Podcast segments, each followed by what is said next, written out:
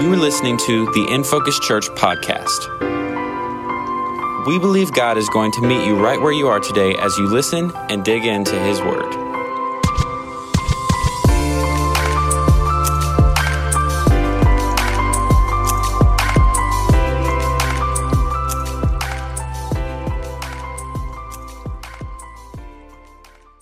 Glad to be with you guys here today. My name is Adrian, as you guys uh, saw in this incredible video. Again, that's always, inc- you know, I wish I could just walk around with that video, you know, in my life. Just like, well, who are you? Let's check out this video. You know what I mean? I wish I could do that, um, make my life seem a little bit more impressive. But um, again, uh, I am, this is family to me. I want to be really clear. This is family uh, to me here at InFocus. So many of you did not know that you have a crazy black uncle, but now you can tell people.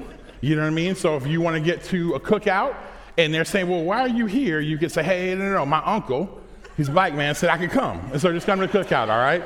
You know, so just, you know, respect the etiquette of the cookout. But anyway, um, but no, I am really excited uh, to be with you guys. I come from Tallahassee, Florida. Um, again, I have the privilege of leading a church called Engage Church. It started uh, eight years ago. There's 18 of us. We started with $10,000, which you don't start a church ever with that. Um, and we planted a church that has grown uh, tremendously. Our church is ethnically split down the middle, politically split down the middle. So it's such a fun time um, to lead our church. But no, um, our church, it's incredible watching what God has done um, uh, there. And again, I've been married now uh, to love my life, Wendy, for 20 years now. It's crazy. Been married for 20 years. We got three uh, children um, Jalen, Brooklyn, and Peyton.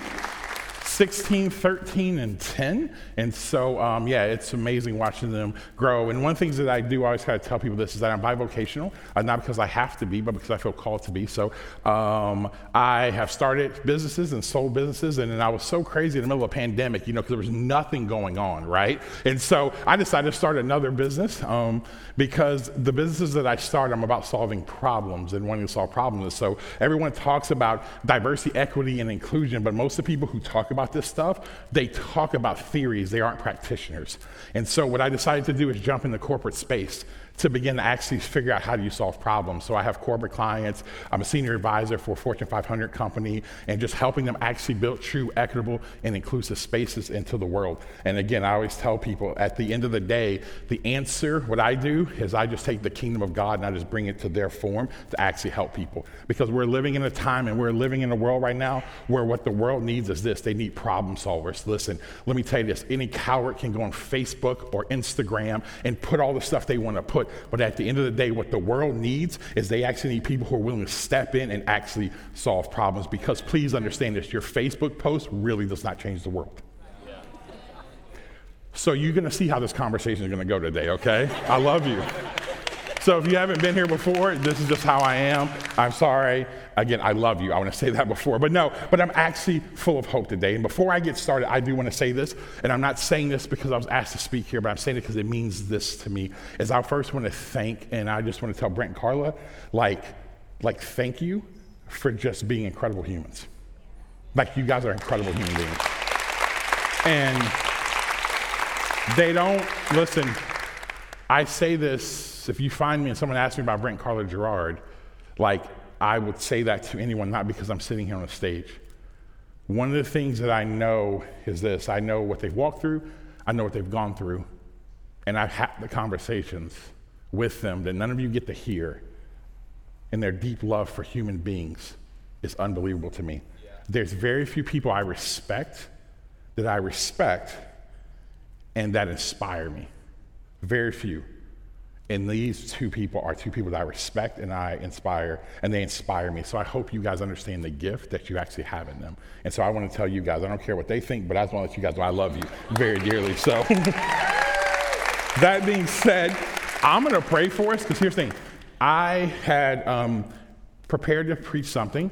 And so, in the midst of COVID, one of the things that happened is I fell into the trap of, you know, we're at home, so I ended up getting a dog.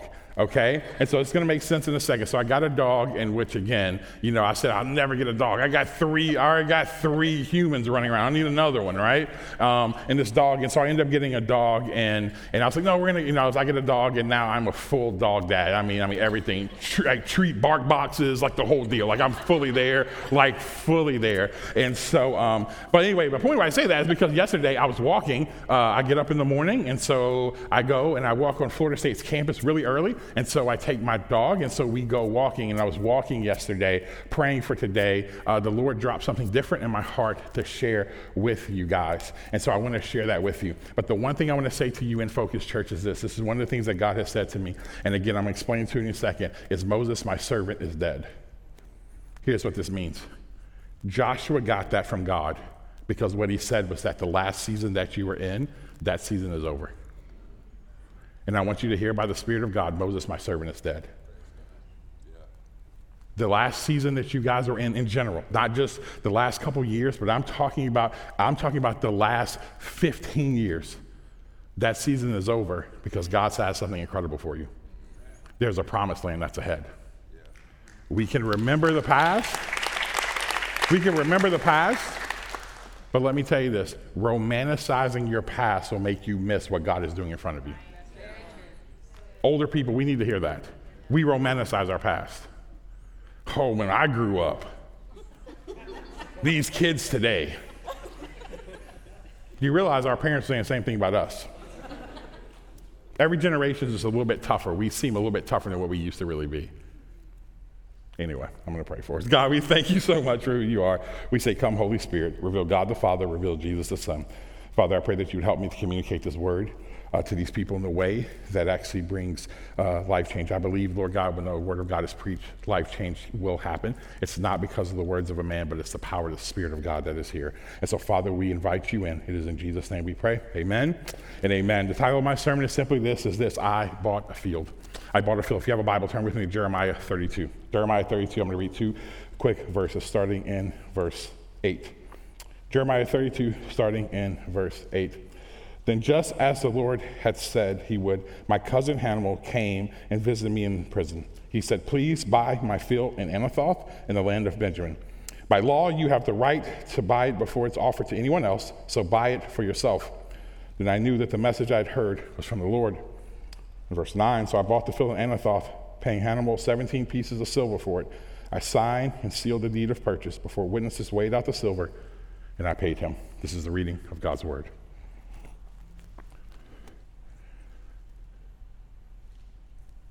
About six months before 2020 began, God began to take me to the book of Jeremiah. Five or six years prior, a person who's incredibly significant in my life looked at me and says, I hate to say this to you, but I feel like you have a Jeremiah call in your life. And so he said that, and you know, I was preaching the Bible, so I knew a little bit about Jeremiah. And I was kind of, yeah, yeah, yeah, I get it. You know, somebody says something to you that you really don't want, you're like, yeah, yeah, yeah, which means no, no, no, no, no, right? And so I said, yeah, yeah, yeah, whatever. Well, six months before 2020, God began to speak to me and begin to speak and saying, hey, when I say speak, not some loud, audible voice for from within, just saying, hey, I want you to start studying Jeremiah. And I began to read and study Jeremiah. And so, probably for the last going on two years now, I cannot get past this book. I prepare and preach for other stuff, but in my own time with God, I can't leave this book. And I believe God has put me in this book because He was actually preparing for where actually the world's going to go. See, I want you guys to know this is what Andy Crouch, the culture commentator, says this. He says that 2020 was just the beginning of a long winter. I want you to understand 2020 was just the beginning of a season. We live in a world today that we actually just still think in years, but actually, God made the world to have seasons. And what 2020 was the beginning of was a long season across the world. Things have drastically changed. I want you guys to understand we are sitting in changes that none of us have experienced in our lifetime. We are sitting in changes, and let me tell you this the things aren't going back to what they once were. We live in changes geopolitically right now, where everything, not only here in America, but across the globe, has become a culture war. It does not matter if you actually study what is happening politically across the globe. The fact that for a long time in our upbringing that America, and again, I love this nation, I love living here, and there's no other place on this planet I would love to be and to live right here because this is where God has placed me. But America has been this place of where it was a superpower, but what's happening now, we're starting to see the rise of other superpowers.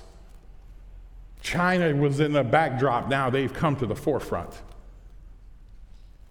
We are seeing changes in currency.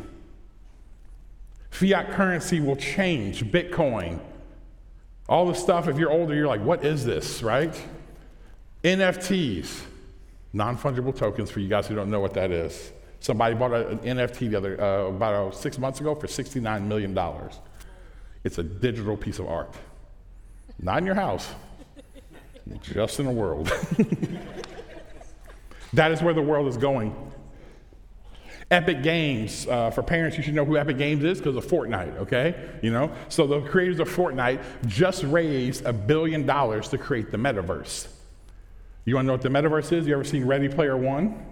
The movie Ready Player One, go watch it because that's the world we're going into. There's a digital world that's coming. Cryptocurrency isn't going anywhere. We are living in things where our climate is changing right now. I got an alert the other day that right now in Siberia, besides Antarctica, Siberia is the coldest place on the planet, and right now they're experiencing record high temperatures and forest fires. The world is changing before us. Everything in our country right now is a culture war. You can't say anything. We have made wearing masks or not wearing masks about culture and the Constitution or the lack of people caring for those who are older. We have lost our minds. This week, Simone Biles pulling out of the Olympics. And instead of us just having empathy for a 19 year old young woman, we turn into a culture war. Here's where we first start they're attacking her because she's a black woman. That's the first argument. And then the other argument will say it's because of the fact of this generation is soft and, you know, and mental health and all these things.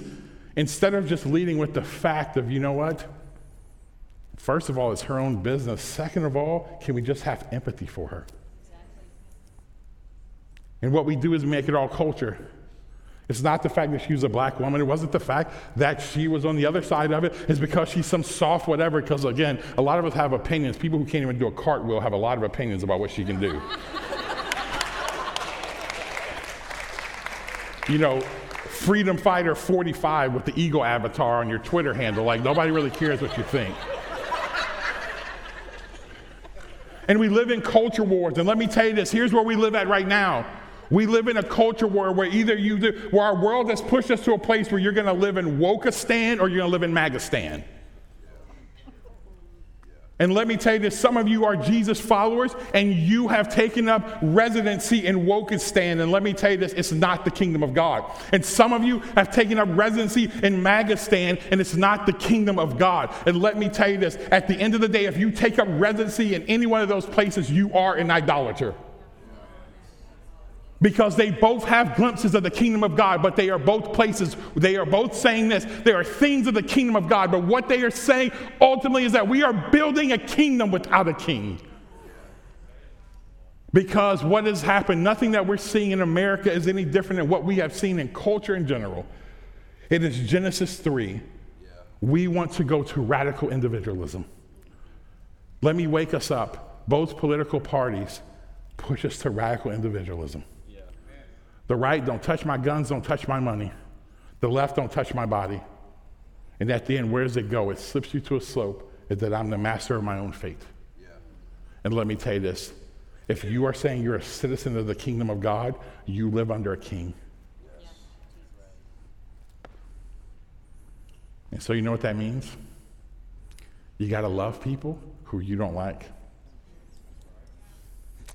This has nothing to do with my sermon. I've got to focus, but I'm just there. But here's why I want to say this to you. is because at any point that you look at the other side, here's what we do. You know, the whole scripture say, oh, don't judge anybody, right? That whole scripture that we use and take way out of context. Here's what happens. We'll say that, but what we don't do is actually look inside to say this. Most of us look at the other side, whatever that side is, and when you look at the other side, here's what you think. You actually think Jesus is right there with you on your side. Oh, yeah, Jesus, you don't like that, do you? Mm. Bedwetting liberals.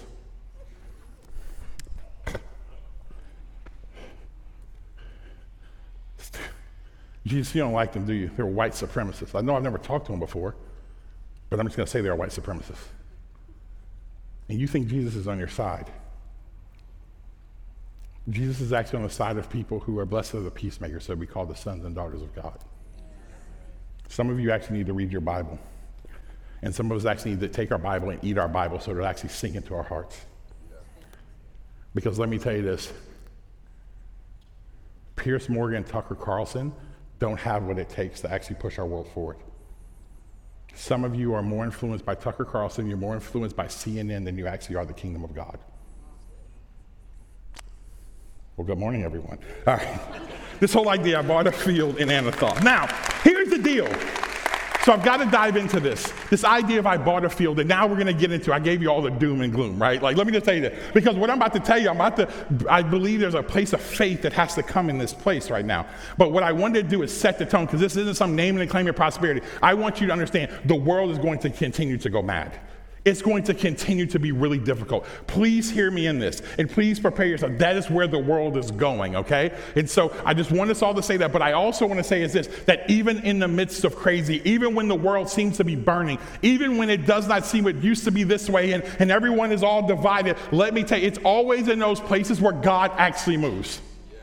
And so I am not here as someone who's not full of faith. I actually have incredible faith and incredible hope for what is actually ahead because it's in these moments that God actually shows up. But what God is doing this moment, He is separating the real and the fake. Because let me tell you, you can't just kind of half hearted follow Jesus. You can go jump in your tribe, wherever it is. But at the end of the day, to live as a kingdom man or woman, it is going to take you to be empowered by the Spirit of God.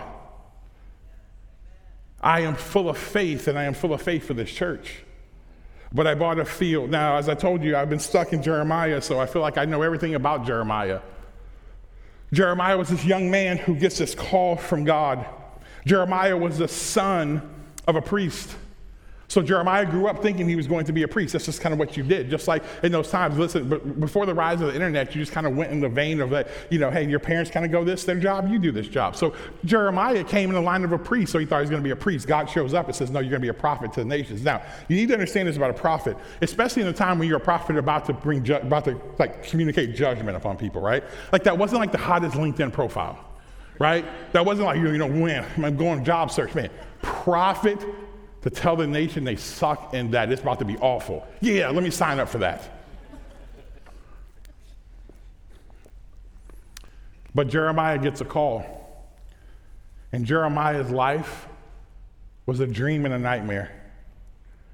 You guys have heard me say, I get Jeremiah. Jeremiah 18 is one of my favorite passages. Because Jeremiah literally can't stand his calling. But then he turns right back around and says, I have a fire inside my bones. And honestly, that's most of my life. I can't stand my calling, but I love my calling because he gave it to me. And so, where we pick up in this story that you read, Jeremiah is actually in prison. So, Jeremiah is in prison, and his cousin shows up to him. And he says, Hey, you have the right because you're from the tribe of Benjamin. Anathoth was his hometown, and it's really where the priests lived, and it was about three miles away from Jerusalem. He tells him that, hey, you can buy this field. It's your legal right to buy this field. Now, I want us to be in the story. Many times we can fly 30,000 feet above a story. Let's be inside the story. Jeremiah is in jail. What really is a piece of property about to do for you? On top of that, you've been prophesying that the Babylonians are about to ransack this place. And then God shows up and says, hey, no, fam, I need you to go buy this field. He said, there's a field that is there. And see, what God was doing in that time for Jeremiah was this is that actually he wanted Jeremiah to put a deposit down on hope.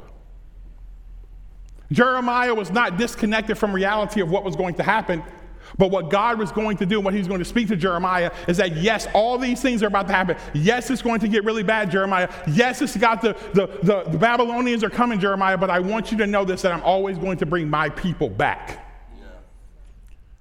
And so Jeremiah goes, and, and here's what it's about. Will we find ourselves in Focus Church in this hour as people who will have predictable faith or profound faith? The human disposition is to have predictable faith. Because what we want to do is we want to control our inputs. Because if we think we can control our inputs of our faith, then we think we can control the outputs. It goes back to Genesis 3. Our first parents didn't want to live under the thumb of God. And what I mean by they didn't want to live under God's regime anymore. So here's what they wanted they wanted to do it themselves. And since that point, it has hit every human being that our natural disposition is rebellion. And we want to control. So, what we will do is say, No, no, no, no, God, I will do this, and this is the type of faith I will have. This is the type of how I will worship. God, this is what I will do. Yes, God, I will only read this. I will only be around these people. I'll only do these things. Why? Because we feel like if we can control the inputs of our faith, then we actually can control the outputs of it. See, predictable faith never changes the world. Predictable faith just takes us more and more away from Eden. But what God is wanting to build is a profound faith. God wants to build a profound faith where people are like, yo, what is that? That's my, you know, version of saying that. Like, that's what I mean. It's like, yo, wait, really? I didn't see that. That's amazing. This idea of profound faith, but what does profound faith actually look like? See, the first thing is this that we begin to see is this idea from Jeremiah was decisive decisions. So his cousin shows up to him, and here's what he says. He shows up and he's like, Listen, you have to go and buy this field. And Jeremiah doesn't wait. Now, again, put ourselves in the story, y'all, all right? You're in jail. God already told you the Babylonians are going to ransack this place. Because I forgot to tell you this part of the story. See, the Babylonians had allowed the people of Israel to live in the land. They were kind of saying, hey, they'd already taken over somewhere, but they said, hey, you guys can still dwell there, have some freedoms. The people of Israel didn't like it because they were so used to living in freedom, doing their own thing. So the people of Israel decide to make an alliance with Egypt, which is a sermon in itself. It's always amazing how when things get really difficult, we want to go back and make an alliance with the slavery we left. Got to keep moving. All right, now. But Egypt realized they're going against the Babylonians, and you got to understand, ba- the Babylonian army was unbelievable. And so Egypt got into it, and it's like that SpongeBob meme. All right, I'm gonna head out. Like they just left Israel holding the bag. So Israel, like, we're going to war, and, and, and the Egyptians like, mm, we good, and they just left. So now the Babylonians, they simply said this uh uh-uh. uh we were trying to be nice, now we're going to decimate this place. And God tells Jeremiah this. See, that's the context. It wasn't like, oh, there's some freedom. He said, this is what's about to happen. But yet, still, God tells him to buy his field. And what does Jeremiah do? He instantly goes and he gives his cousin to money to go buy the field.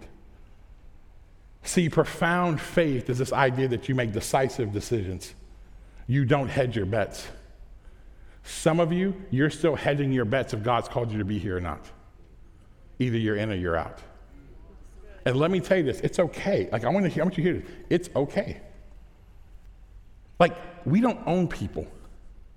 You go where God's called you to go, but if your reason for leaving is because it's uncomfortable, then let me tell you this, then you probably will never really grow in your faith because faith has never happened in comfort. Guys, listen to this. I pastor a church, and there's people in my church I don't like. I don't like them. I don't like them. Like I would never hang out with them. the level of like crazy stuff I get from people sometimes.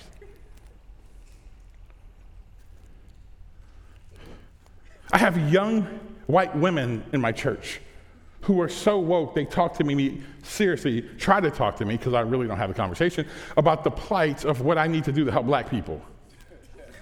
Oh, sweetie, I'm so happy you're waking up to the plight of the black man. I've been living it for a while now.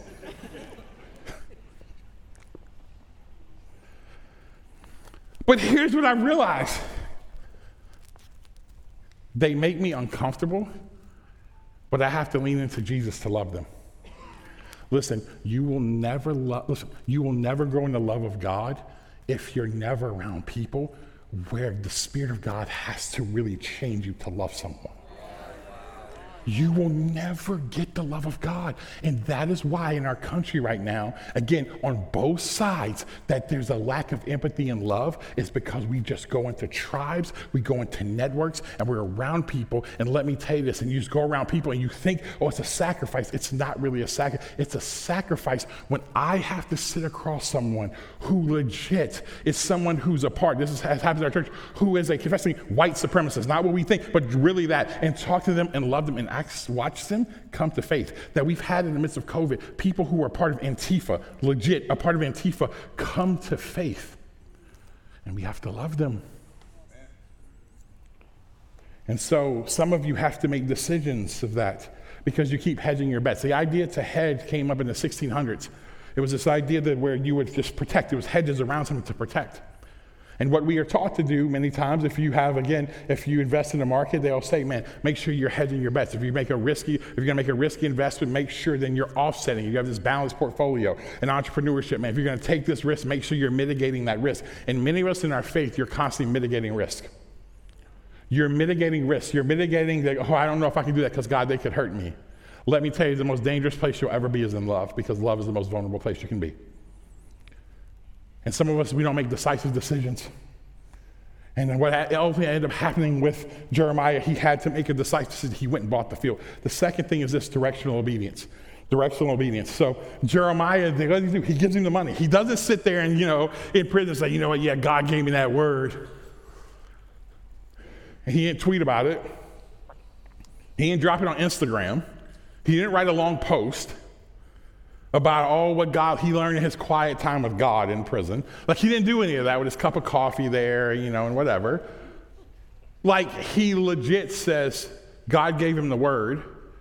He took the money that he had and he went and bought it. Now, this is what this is equivalent of. Imagine you have $1,000 right now in your account, and I show up to you and say, hey, we're about to buy this field. But here's the thing this field is in the middle of nowhere. It's a swampland, okay? It's swampland. Alligators are everywhere, bears, cougars, the whole thing. I'm black. I don't do woods like that, okay? So I'd definitely be way out of the thing, all right? And so, um, and so all those things, and listen, and yeah, it's far away from civilization. Yeah, you can't really do anything with this land, but it's going to cost you $975 and you have a thousand in your bank account.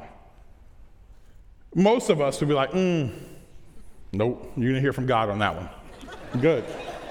You'd have pulled your financial planning like cousin over, you know, hey, yeah, it's not a good, you know, hey, listen, right now, you know, it's not, it's like, his portfolio doesn't need like swamp cougar land, like he doesn't need that. Um,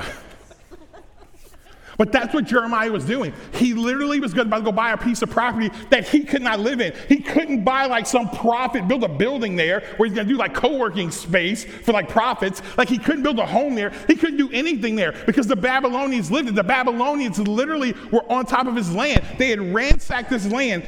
Oh, and all the stuff that was going on inside of Jeremiah was simply this, but yet and still he had directional obedience to go do what God had told him to do. Some of us right now, we decide to go follow God, and why we don't have profound faith is because we say, God, we will go if I see this. God, I'll go if this happens. God, I'll begin to take a step toward my wife if she actually starts to do this. Or I'll take a step towards my husband if he actually starts to do this. But yet and still, when God gives you a word, when God begins to move, is when his people are willing to just be obedient regardless of what it costs you.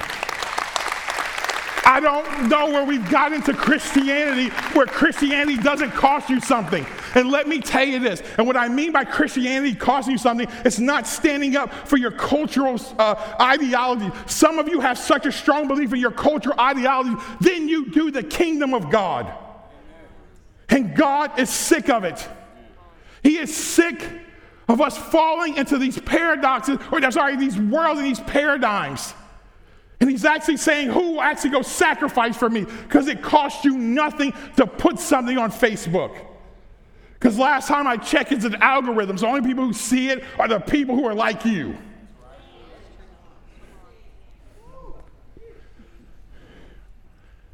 And some of you won't even tell you, God will tell you, hey, go t- have a conversation with that person.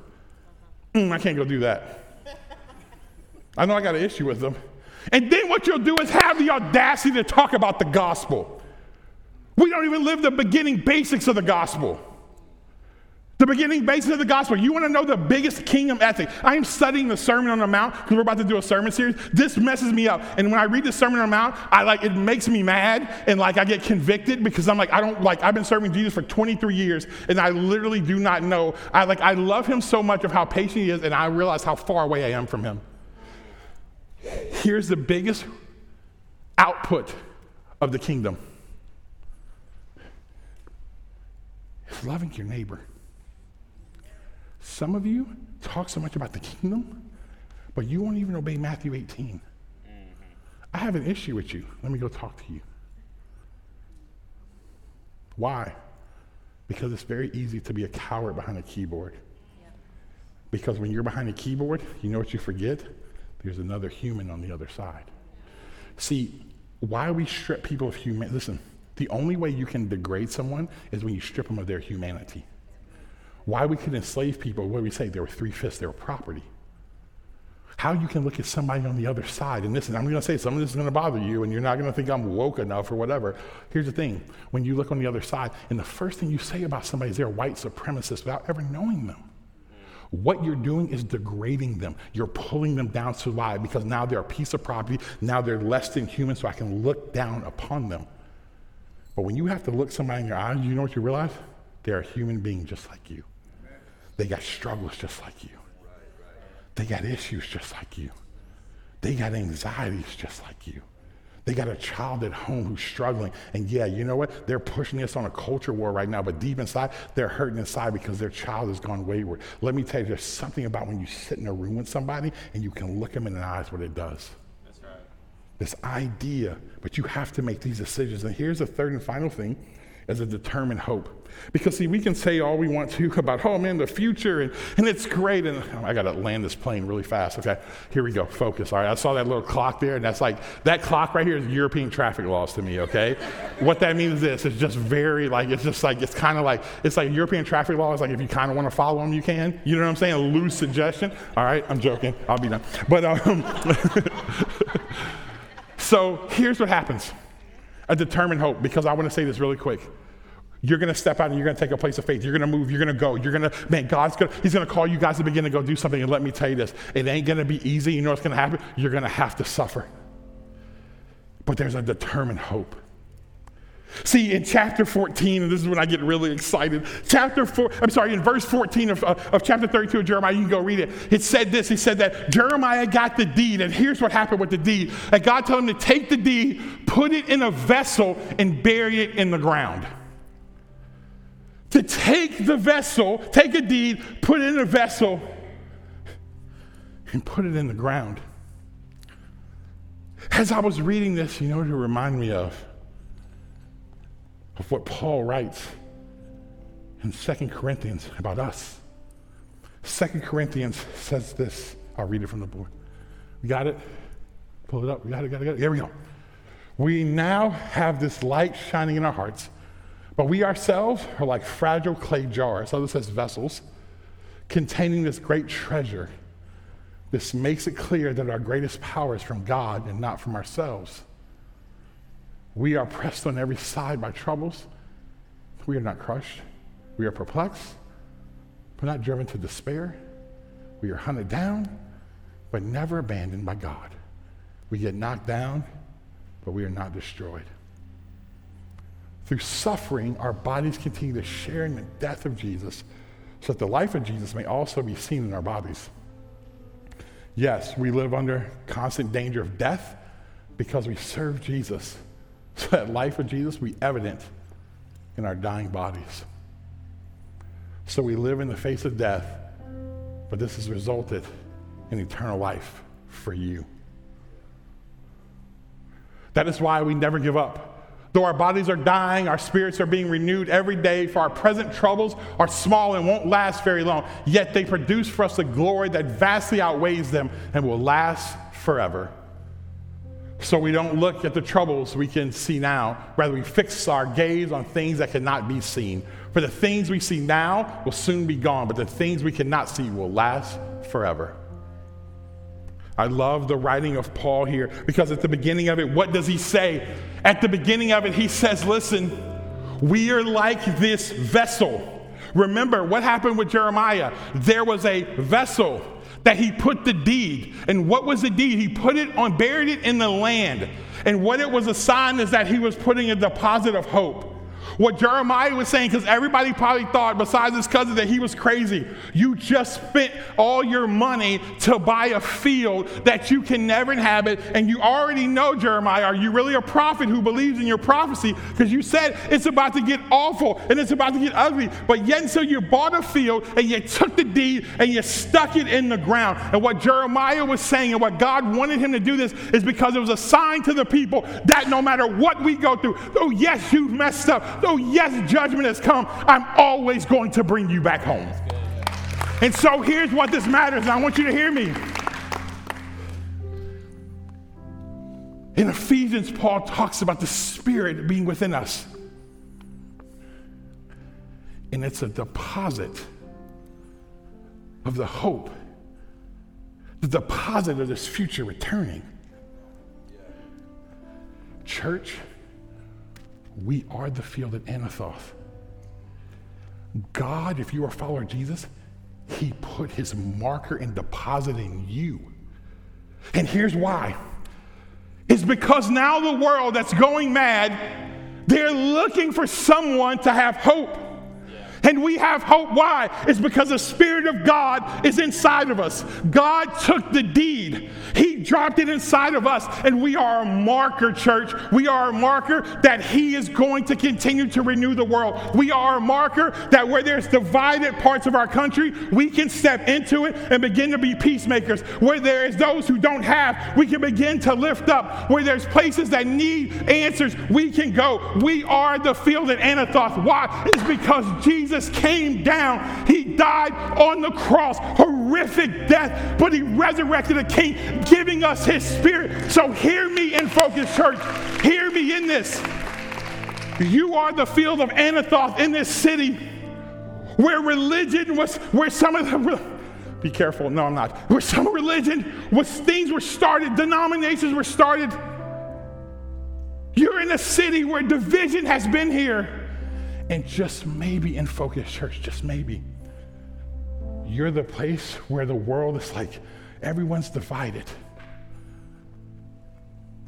But I see people from all different walks of life being empowered, being who they are. I see activists, and I see good old boys who hunt, and they dwell together. I see those who voted left and who voted right, and they live together. That just maybe this church is a deposit in this city that they can begin to say, there's something of hope left in this world.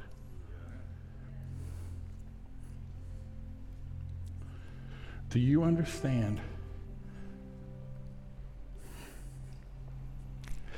that we are called as his representatives on earth as it is in heaven. We are called to represent what heaven looks like. Why? So when people walk into our spaces, they can taste and see that the Lord is good. It's a foretasting of what heaven will be. It's why the Israelites had to go to the promised land. Why? They went to the promised land to do what? To get fruit from the promised land, to bring it back to them and say, yo, yo, yo, over here, it's really good. And that's what we do is we commune with God. We're friends with God. God, we walk together because we bring what heaven has and we bring it to this hurting, dying world, and they can taste and see not of the political right or the left, but of the kingdom of God. And what they'll begin to do is say, I don't know if I agree with you, but surely God is with you. In Focus Church, what will you do?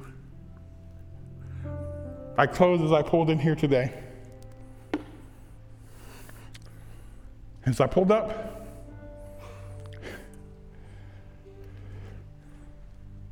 I go into the parking lot. I've been around for Pastor Brent Carlo when they were thinking about building this building. And even Pastor Brent, like, have it a certain way, and then faith was challenged to build it bigger. No one knew COVID was going to happen. No one knew the turmoil of our world was going to happen. None of it. But as I was pulling into this church today and I'm looking at the parking lot, and there's this, got this big parking lot. I felt the Lord say,